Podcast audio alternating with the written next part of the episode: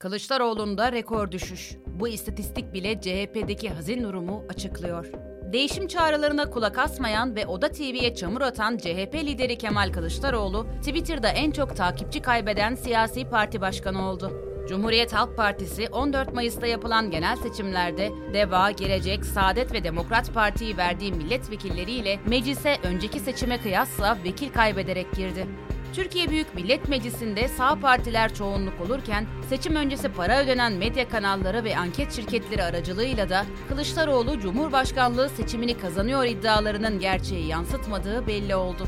Sandıkta %48 alan Kemal Kılıçdaroğlu, Cumhurbaşkanlığı seçimlerini kaybetti. Seçim sürecinde Twitter'da milyonlarca görüntüleme ve takipçiyle gündemden düşmeyen Kılıçdaroğlu bu defa sosyal medyanın kaybedeni oldu.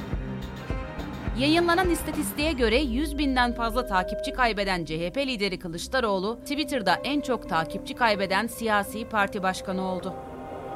Medyadaki beslemeleri açıklasın çağrımızın ardından CHP Genel Başkanı Kemal Kılıçdaroğlu 39 aydır kapalı olan Oda TV'ye çamur attı.